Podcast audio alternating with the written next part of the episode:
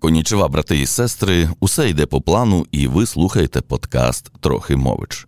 У моєму паспорті зазначено, що я Сергій Трухімович, хоча правильно було би написати Трохимович, бо ж саме від імені Трохим походить це прізвище, і, здається, в дідовому паспорті так і було написано.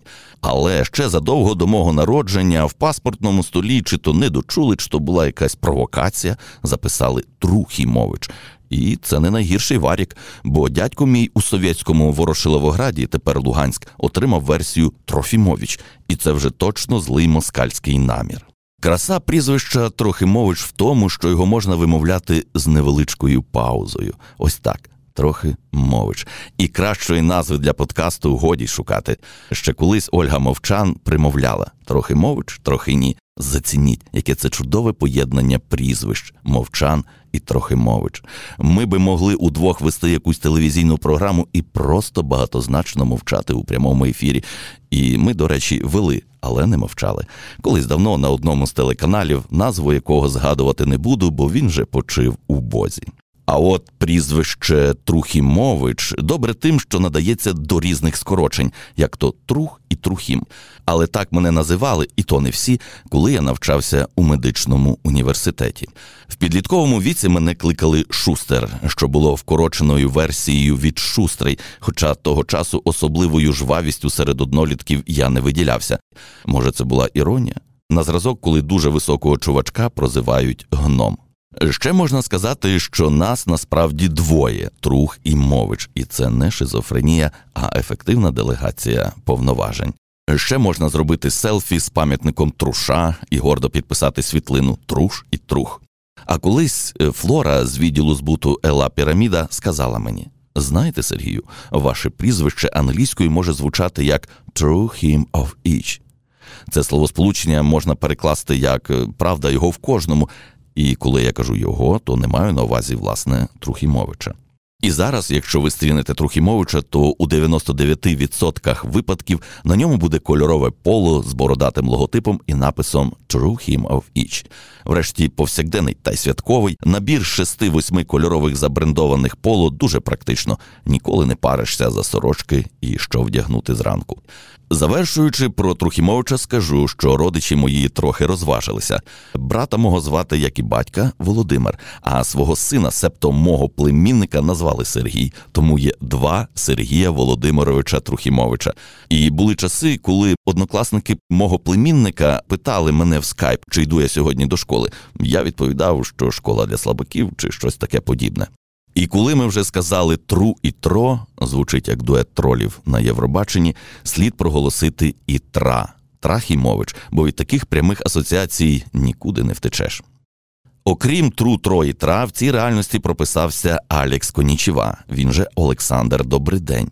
Першу згадку про цю особу ви знайдете у книзі І була осінь. Хоча ні, не знайдете. Ця книга не вийшла друком. Ім'я Алікс Конічева я брав як псевдонім для книги П'ятеро в ліфті, не рахуючи музи. Перед нею надрукували практичний посібник реклама конспекти копірайтера. І я думав не змішувати фікшн і нонфікшн під одним іменем. Алікс Конічева має чудову легенду, загадкову і драматичну. Він дитя Олімпіади. Його мама перетнулася з японцем в 1980 році в Москві під час Олімпіади. За 9 місяців народився Сашко. Мати вийшла заміж, і малий отримав прізвище Добрий день. І за схожість з японцем. Прізвище хлопця переінакшили на Конічева, що японською означає добрий день, і додали титул Креативний самурай. Але це сталося в дорослому віці, коли Олександр Добридень почав працювати копірайтером. А в 1986-му, коли Сашкові було 5 років, не без допомоги бабусі, у гості приїхав біологічний японський батько. Вони всі зібралися у круїз по Чорному морі, проте малий раптово захворів. З ним залишився відчим, а мама зі справжнім татом, щоб не пропадали квитки, таки вирушили у круїз і загинули, бо пароплав називався Адмірал Нахімов. Погуглите собі про ту страшну катастрофу. Корабель затонув за 8 хвилин. З 1243 пасажирів і членів екіпажу загинули 423. Я цікавився тим випадком, і виявляється, що адмірал Нахімов був спущений на воду у Бремені в 1925 році під назвою Берлін, а протаранив його балкер Пьотр Васьов. Ну не міг простой руський Пьотр пропустити по себе цілий німецький Берлін, хоч і під назвою Нахімов. Хоча це така дуже містично гонська гіпотеза. Конічева любить казати, що для нього найважливіше у житті те, чим він займається саме в цю мить. А інколи він займається тим, що пише книги, і тому кожна створена ним книга це книга цілого його життя. Я ж тоді можу сказати, що кожен створений мною подкаст це подкаст цілого мого життя. Ще в мене був псевдонім Світолат Веселович. Від його імені я надсилав згадану вище книгу і була осінь на коронацію слова. Згадую про нього, бо він досі живий у назві моєї електронної адреси світолат собака gmail.com. Тепер ви знаєте, чому тру, насправді тро, і рідко коли тра називає себе креативний самурай. Вітається з вами Конічева, але електронку має світолат. Все так запутано, як і у нашому житті. Е, ледь не забув. Е, ще в нашому товаристві тусить Стефан Піпа. Колись він обіймав посаду корпоративного духа львівського клубу шанувальників люльки, а зараз просто контент-дилер. От Стефан Піпа найзухваліший з усіх нас. І саме він наполіг, аби в цьому подкасті з'явився текст його авторства. Тест на профпридатність. І що ти робитимеш, коли залишишся наодинці зі самим собою? Без смартфона, без книжки, без споглядання, що там за вікном, без роблення селфі та інших світлин, без термінової роботи, яку треба зробити на вчора, без лептопа, без дружніх бла бла бла, без сварок, без дурних вчинків. І це не прокрастинація, яка тобі вдається найкраще, і яка створює тобі ілюзію, що тобі було би чим зайнятися, якби не оця осоружна робота. Ну гаразд, давай зробимо вигляд, що у тебе є стільки бабла, скільки тобі треба. До речі, скільки саме тобі треба. Ні, ні, зачекай, скільки саме тобі треба, а не персонажам із кінофільмів, п'єс чи книг, чи скільки вимагають вигадані стандарти життя, чи щоб було більше аніж у сусіда, чи щоб потрапити у якісь рейтинги. Та байдуже, врешті, назви будь-яку суму і перестань турбуватися про гроші. Е, Чого ти там ще прагнеш?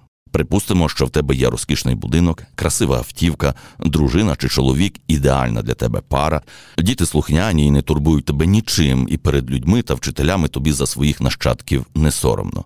На роботу, якщо не хочеш, можеш не ходити, маєш власний бізнес, у тебе є виконавчий директор, чесний та самовідданий. Словом, все зашибісь. І по-справжньому, а не так, як в щоденному діалозі.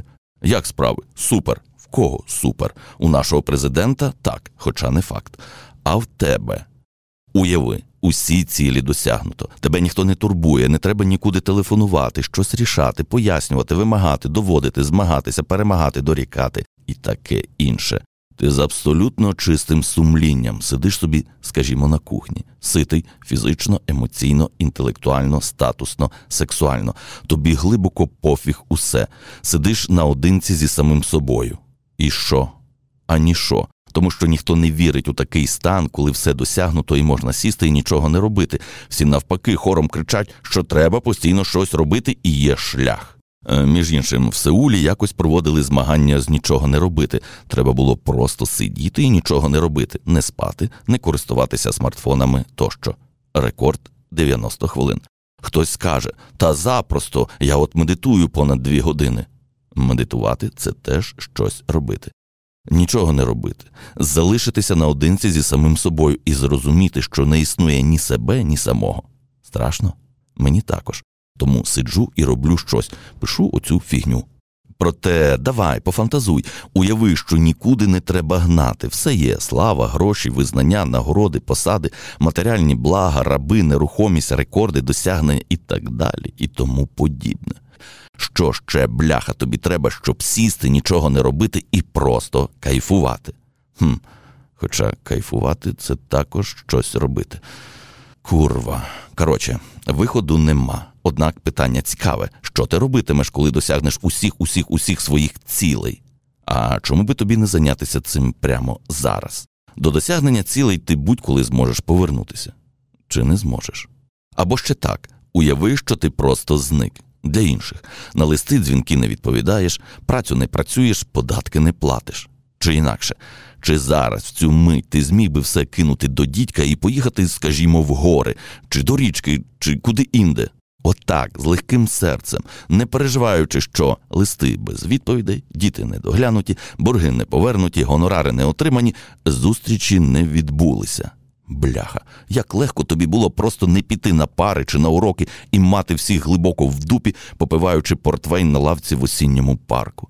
І як курва тяжко щось таке зробити сьогодні. Давай, може, зависнемо. Вибач, старий, маю важливу стрілу. Чи ти думаєш, що коли ти досягнеш там чогось, ну, типа станеш гендиректором, чи зробиш ту і тучу лямів, то нарешті будеш нічого не робити?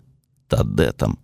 Ти будеш зайнятий постійно, і навіть відпочинок між буднями, чи з родиною у розважальному центрі, чи то з кокстом і з проститутками в барі, також зайнятість, дозволена перерва між трудоднями. Їздив на відпочинок на 10 днів? Ну ну. А інші 265 днів що робив? Ну гаразд, не 265, хай 130 згрубша. Працював на той відпочинок? Ну, не тільки на той відпочинок працював, а там на ще щось заробляв: на дітей, на бухло, на хату, на кредити, ну, типу, на самого себе. Типу.